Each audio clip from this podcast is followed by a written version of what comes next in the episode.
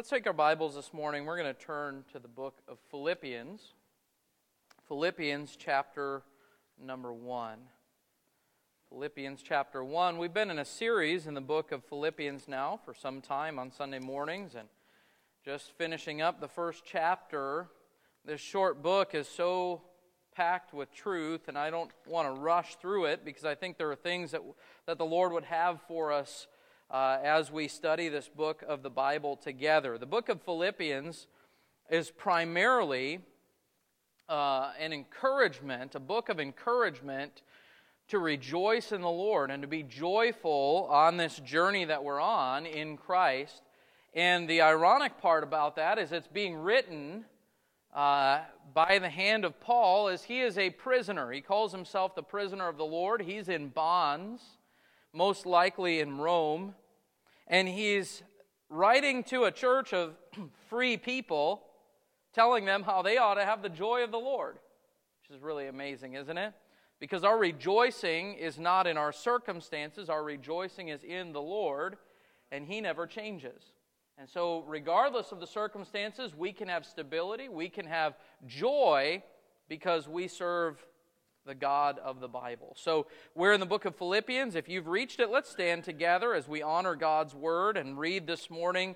We're going to begin in verse 27. That's where we left off last week, was verse 27, but just for the sake of context, we're going to read this.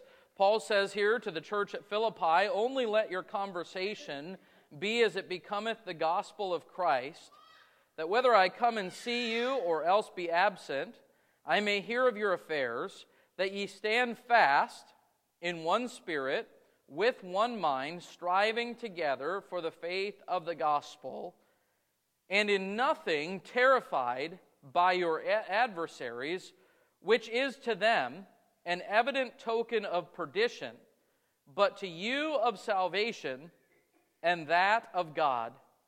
For unto you it is given in the behalf of Christ, not only to believe on him, but also to suffer for his sake, having the same conflict which he saw in me, and now hear to be in me. I want to preach to you this morning on a subject that maybe we don't talk about enough, but it's responding to persecution. Responding to persecution. Let's have a word of prayer uh, as we get into the message this morning. Our Father, today, we open your word once again in need of your help. We need your Holy Spirit to guide us into all truth as we seek to rightly divide your word. Uh, Father, we want to make sure that we understand what your word says and what you are saying to us through the pages of Scripture. And Lord, I pray that your Holy Spirit would make that known to us. But then, Lord, we need not only to understand intellectually what this book says, but we need to understand how it applies in our lives. And we need your help and your grace to apply it in our lives day to day. And so, would you help us now in these next few moments as we look into your word to be transformed by the renewing of our minds in your word? Teach us your truth, encourage our hearts, strengthen us, Father, convict us where necessary. And we ask this now in Jesus' name. Amen. You can be seated. Thank you for standing. Isn't it amazing that as Christians we have cause to rejoice, to walk in the joy of the Lord at all times, at all seasons? We find ourselves often in times of trial and difficulty and tribulation. I know without a doubt that there are folks who sit here in this room this morning that are walking through some valleys in your life, and I just want to encourage you in something today. You can rejoice if you know the Lord because God is always good, and you can always have joy and confidence in Him. Now, with that being said, I also want to say that I fear that often we have a very misguided view of what it means to be a Christian.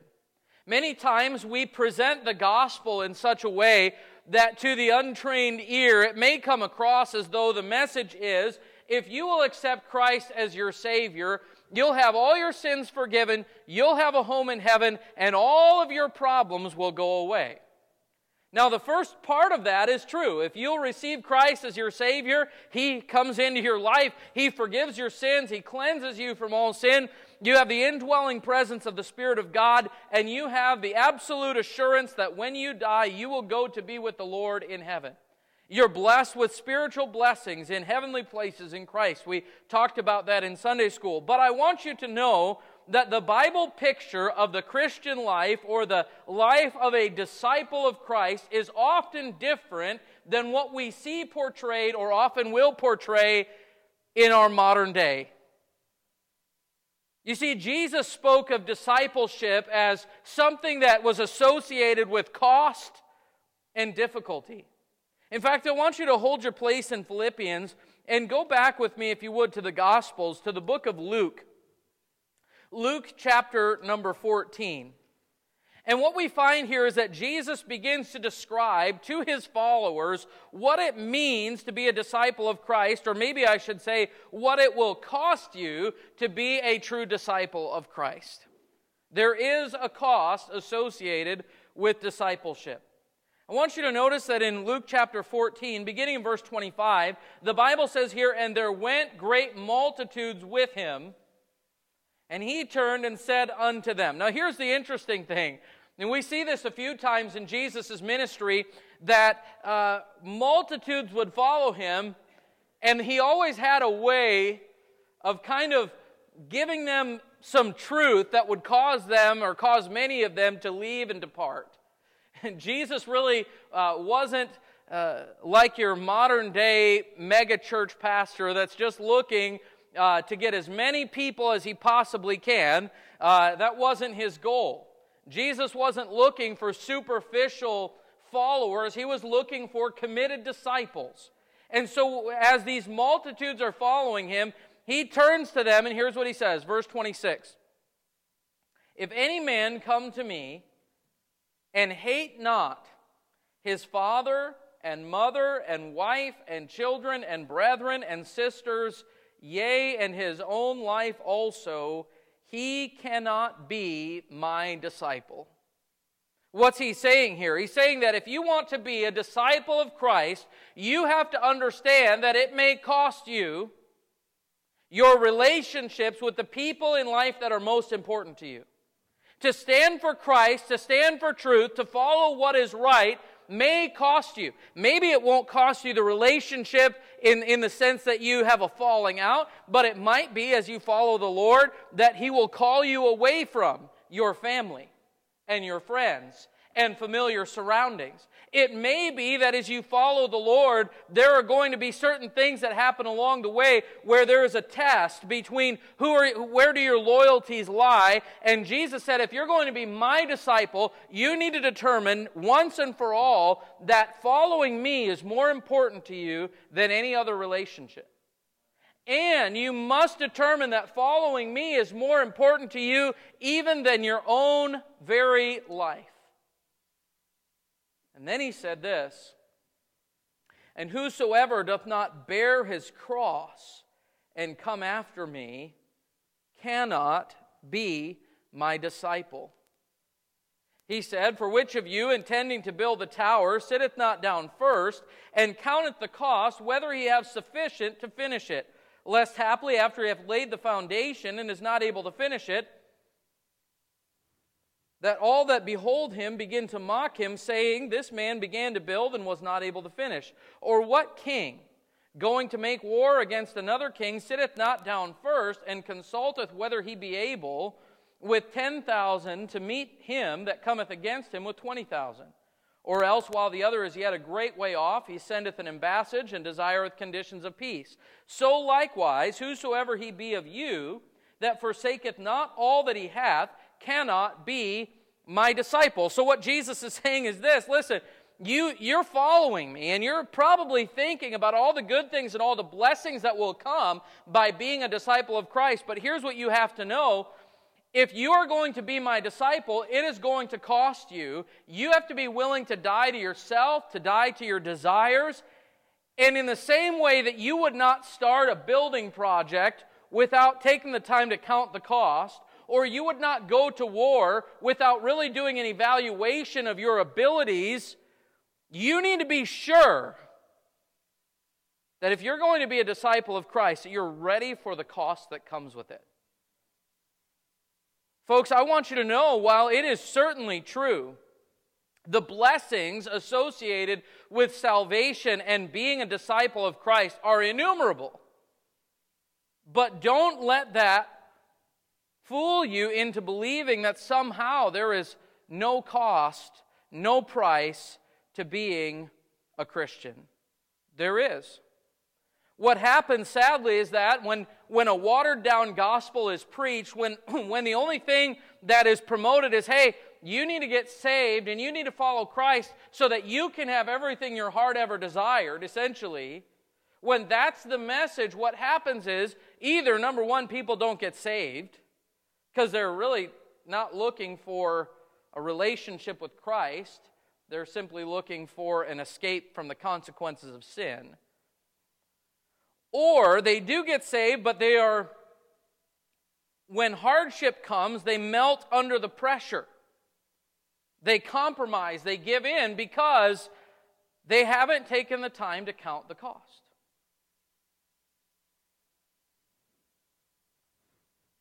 Maybe even wonder, well, why would God allow me to face what I'm facing? The Bible says in 1 Peter chapter 4 and verse 12, Beloved, think it not strange concerning the fiery trial which is to try you, as though some strange thing happened unto you. When you're following the Lord, when you're walking in obedience to God, and hard times come, don't think that that's something strange or out of the ordinary. Boy, how did this happen? I mean, I'm, and I've heard this so many times. I'm trying to do everything right. I'm trying to follow the Lord. I don't understand why He would allow this difficulty to come into my life. Friend, understand this. That's not a strange thing. If you're a disciple of Christ, you can bank on it. Hard times are going to come. There will be challenges. There will be trials. There will be, even at times, persecution. There will be resistance and opposition to what the Lord is trying to do in your life. The Bible says in 2 Timothy chapter 3 and verse 12, Yea, and all that will live godly in Christ Jesus shall suffer persecution. In verse number 30 of our, of our text in the book of Philippians, Paul said it this way having the same conflict which you saw in me and now hear to be in me. In other words, when this comes to you, understand it happened to me first. you see it in other Christians around the world. 1 Peter 5 and verse number 9, whom resist steadfast in the faith, knowing that the same afflictions are accomplished in your brethren that are in the world. This is a common thing. Friend, listen, I, have heard for my entire life, uh, you know, boy, the rapture has to happen before persecution comes. I've heard that my entire life. Now, I believe biblically that the rapture happens before the beginning of the Great Tribulation. But that doesn't mean that the rapture comes before persecution.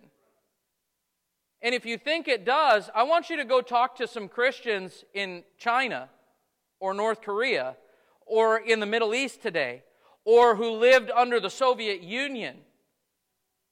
I mean, let me just tell you, persecution has been in existence and it's been around since the time of Christ. Christ himself was put to death for speaking the truth. And his disciples were put to death. His apostles were martyred for the faith. I'm just saying, it's not like, you know, we've got this, this flowery view oftentimes that, well, we're just here, we're just living this great life, there's no problem, there's no pressure, and then the Lord's going to call us home before the difficulties come. That's not the reality, folks. There are hardships associated. And I'm not trying to be a Debbie Downer here, but I want you to know that it is very possible that in your lifetime and in my lifetime, there might be a very real price for standing for truth. To the point of perhaps losing your job, losing your home, perhaps being imprisoned, losing your freedom, or even physically assaulted or even put to death. That is a possibility in your lifetime and in mine. These things have happened since the beginning of the Christian faith. But I want you to know that according to our passage here in Philippians chapter 1, we do not have to fear the price that we might have to pay for our faith. Notice what, what, where we started, kind of in verse number 28. Notice this. He says, And in nothing terrified by your adversaries. I want to show you in verse 28 that there is to be perseverance in suffering. Look, he says, I want to encourage you that even though you will face persecution, you will face problems and opposition by your adversaries, you don't need to be terrified by that. In nothing terrified by your adversaries. They were to expect that hard times would come, but they were to press on in joy, not in fear. There was a time in my life, especially as a younger Christian, where I really feared the possibility of persecution. I, remember seeing, listening to preaching uh, uh about like end times events and things that were, were going to be happening, and I remember this like just unsettled feeling in my stomach. Boy, I hope I don't ever have to face that, you know? And, and I remember seeing some uh, Christian films and things like that about what the world might look like just before the rapture and, and thought, oh no, this is, uh, you know, I, I just get all kind of concerned and worried about that. I used to fear those things. But notice that Paul's saying, don't be, don't be afraid of this. Don't be afraid of the opposition that you'll face by your adversaries. Remember that God has not given us a spirit of fear, but of power and of love and of sound mind. We can press on, again, the context of Philippians, with joy and rejoicing in nothing terrified by our adversaries. But notice this also not only perseverance in suffering, but I want you to notice that there's proof of suffering. He says in verse 28 And in nothing terrified by your adversaries, which is to them an evident token of perdition, but to you of salvation and that of God. We're going to get into that in just a moment. I want you to notice, though, the fact that as Christians, press on with joy in the face of persecution, of opposition, in the face of difficulties. This is evidence, it's proof of two things. First of all, it is proof that our persecutors are on the wrong side. Notice what he says. He says, In nothing terrified by your adversaries, which is to them an evident token of perdition. I want to encourage you, if you ever get a chance, to uh, uh, get a copy of two different books. I'm sure you're familiar at least with one of them. The first one is Fox's Book of Martyrs. Anybody ever heard of that? Anybody ever read that before? I want you to, to, to get a copy of it and read it. It's fascinating. The other one is called Martyr's Mirror. One of the things that, that fascinates me about these books, it's these accounts of our forefathers in the faith who died for their faith. Some were killed simply for naming the name of Christ. Some were killed for uh, refusing to submit to the, the baptism of Rome. Some were, were killed uh, for their stand on the Bible or trying to translate the Bible uh, into other languages, such as English. We find that some of these people were killed for their faith. And you read accounts of these people who were, were killed in brutal ways and burned at the stake and these types of things. And yet they left this life, they perished singing the praises of God. How is that possible? Well, it's the grace of God. It's the grace of God. But, but what is that? That's also a testimony, is it not? That's a witness against the persecutors.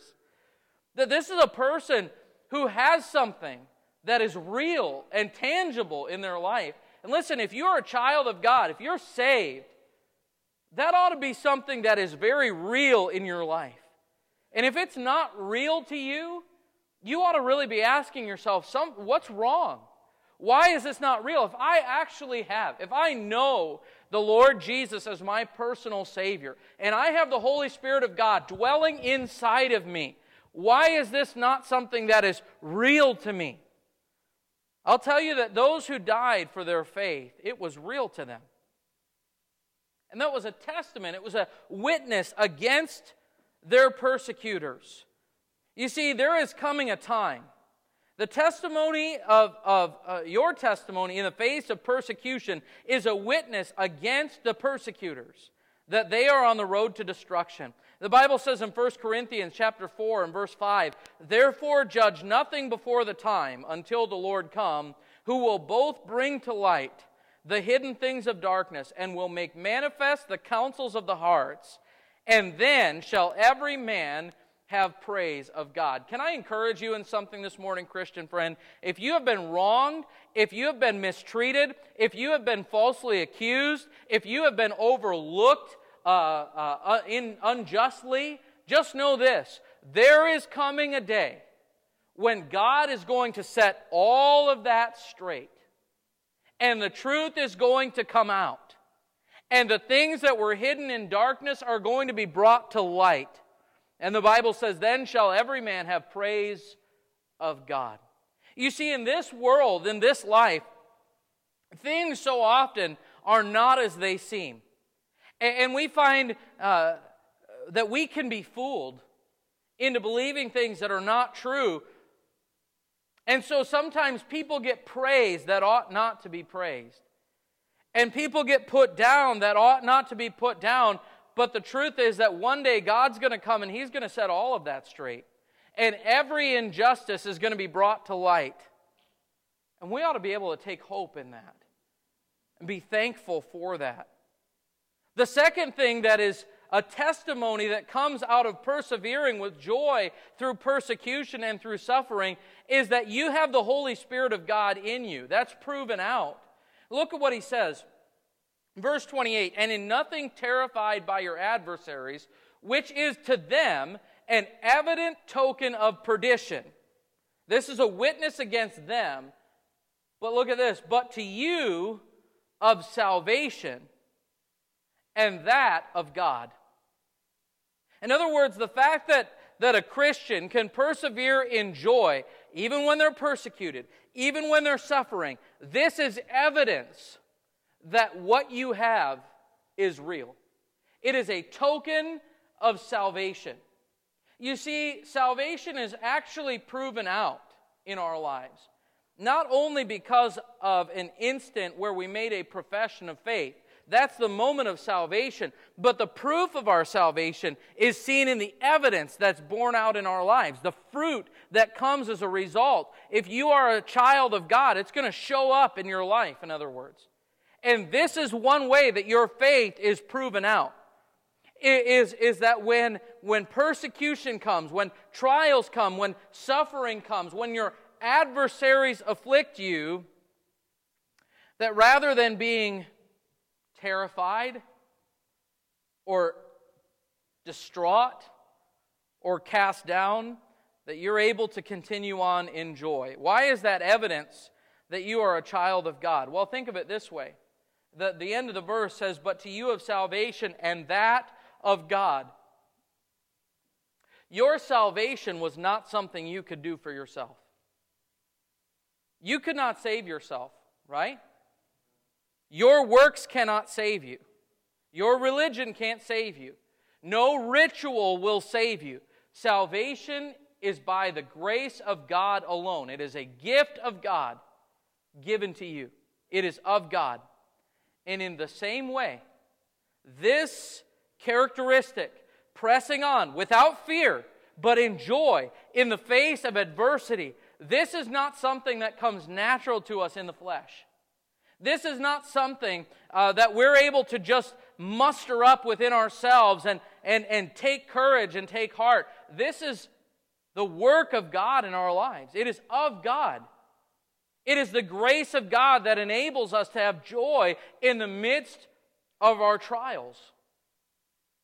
It is an evident token of salvation. So we see the perseverance in suffering and the proof of suffering.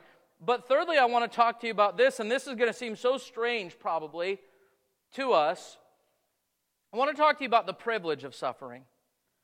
The privilege of suffering. Because look what he says in verse number 29 For unto you it is given in the behalf of Christ, not only to believe on him, but also to suffer for his sake.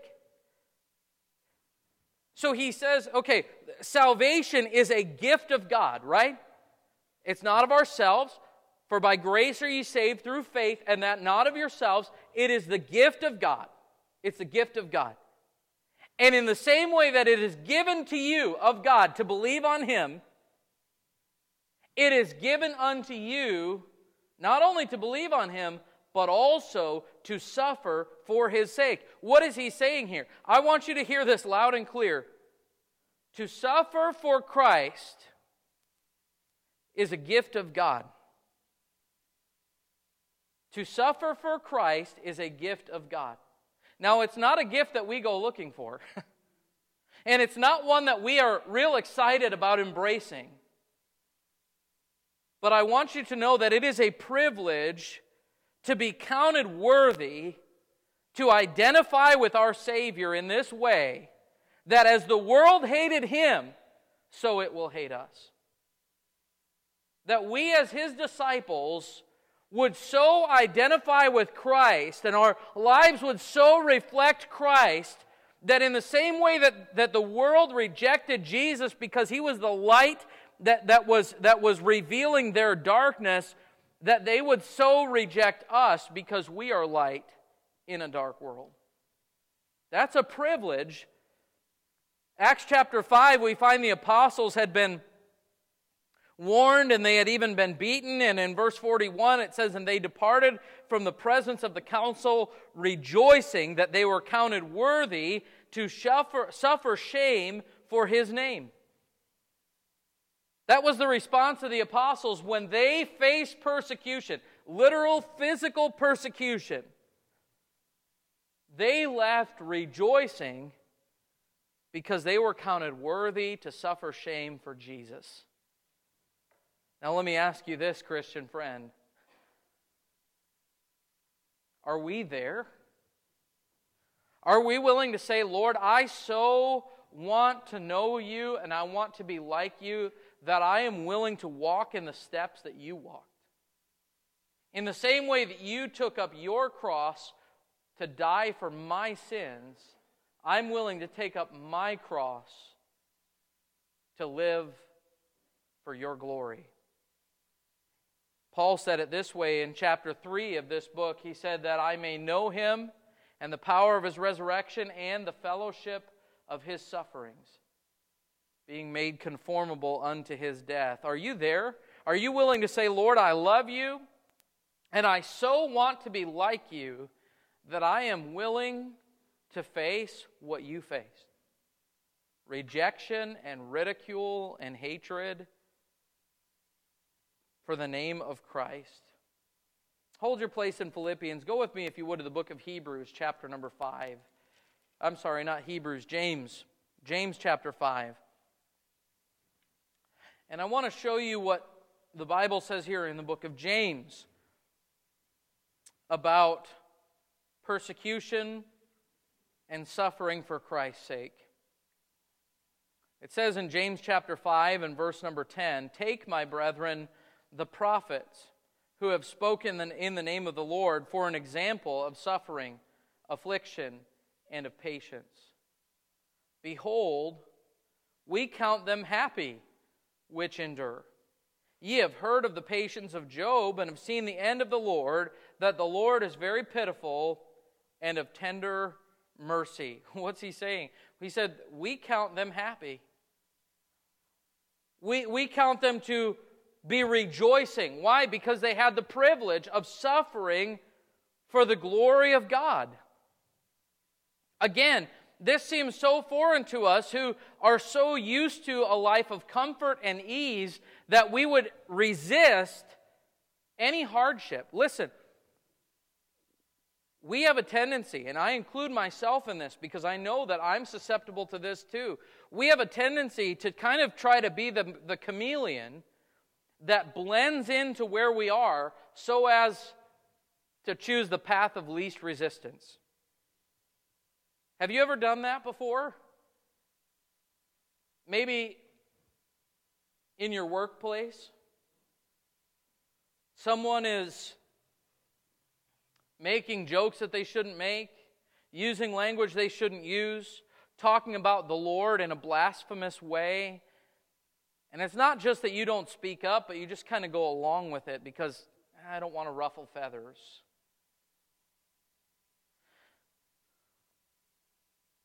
Or maybe you know you ought to witness to someone, but you're afraid to do so because you don't want the awkward conversation or the potential for the awkwardness in the relationship later. And so you hold back and you I, listen.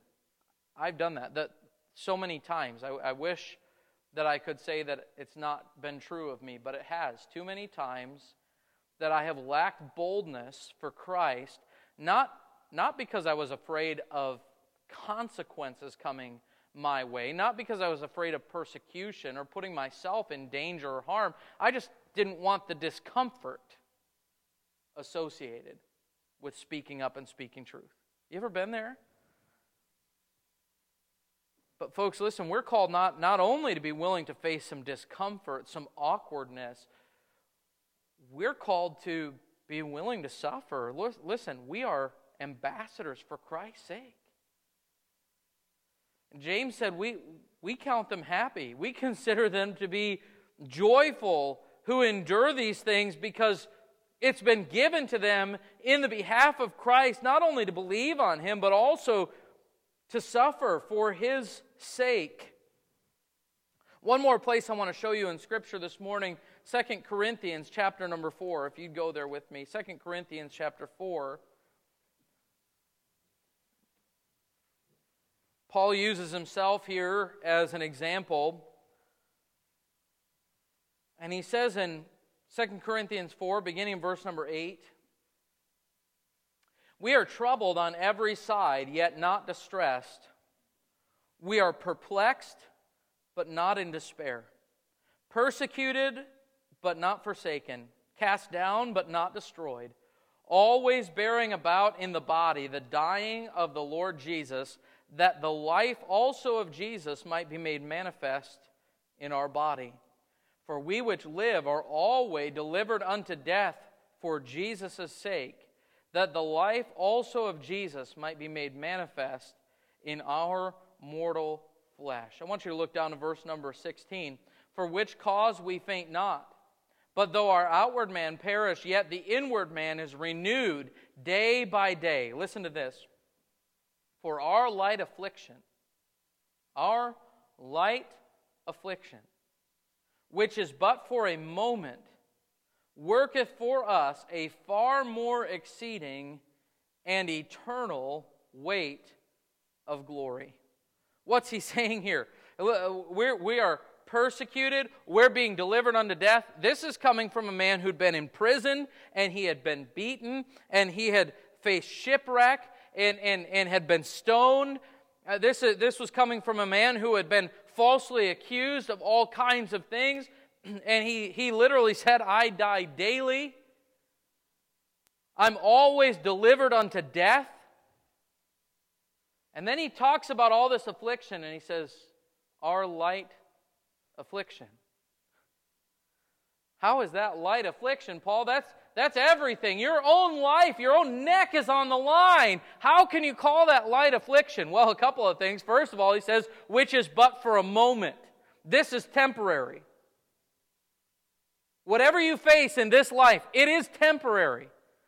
Now, some things are a little more temporary than others. But whatever it is, it's temporary. And he says, Our light affliction, which is but for a moment, worketh for us a far more exceeding and eternal weight of glory. He said, I know that whatever I'm facing here in this life is nothing compared to the reward that I am going to receive when I meet my Savior. And that which is in heaven with Him is eternal. Notice what he says in verse 18 while we look not at the things which are seen, but at the things which are not seen.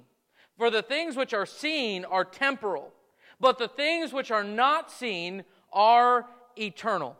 Friend, it would be wise for every child of God in this room to understand that everything that is seen in your life as a reality today will eventually go away. This life is temporary. your possessions are temporary. Your status, socially, economically, is temporary. Your position, your reputation, it's temporary. Even your relationships, your family here on this earth, did you know it's temporary? Married couples, did you know that that relationship is temporary? You say, oh, no, no, no, we're, we're, we're married forever. No, you're married till death do you part. And then, then it's over. Everything in this life is temporary. But the things which we cannot see, those are eternal. God wants us to set our affection on things above, not on things in the earth. And I can't help but think that the reason that so often we do fear suffering, the reason that we don't embrace our cross, the reason that we're not willing to pay a price is because we have set our affection on things on the earth. We are consumed with this life. And the worst thing that could possibly happen to us is that we would lose this life. But the things which we see are temporary. We ought to set our affection on things above, not on things on the earth, because the things which are not seen, those are eternal things. And Jesus said that we're not to lay up for ourselves treasures upon earth, but we're to lay up for ourselves treasures in heaven, in that which is eternal. Famous quote by a famous missionary is He is no fool who gives what he cannot keep to gain that which he cannot lose. Think about that. We hold on to so tightly the things that we're going to lose.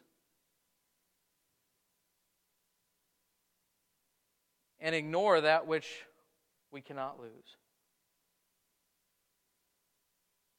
So here's the question this morning Child of God. Are you committed to being a disciple of Christ, regardless of the cost associated with it? In nothing terrified by your adversaries, which is to them an evident token of perdition, but to you of salvation and that of God. Are you committed to saying, Lord, I'm willing to follow you regardless of what it costs me, and I will press on with joy because I know that what I'm living for is more real than anything this world has to offer? Are you willing to endure by God's grace with joy? It's possible through the grace of God. Or, let me ask this Is it possible that in this room today there are some who, for whatever reason, have made a decision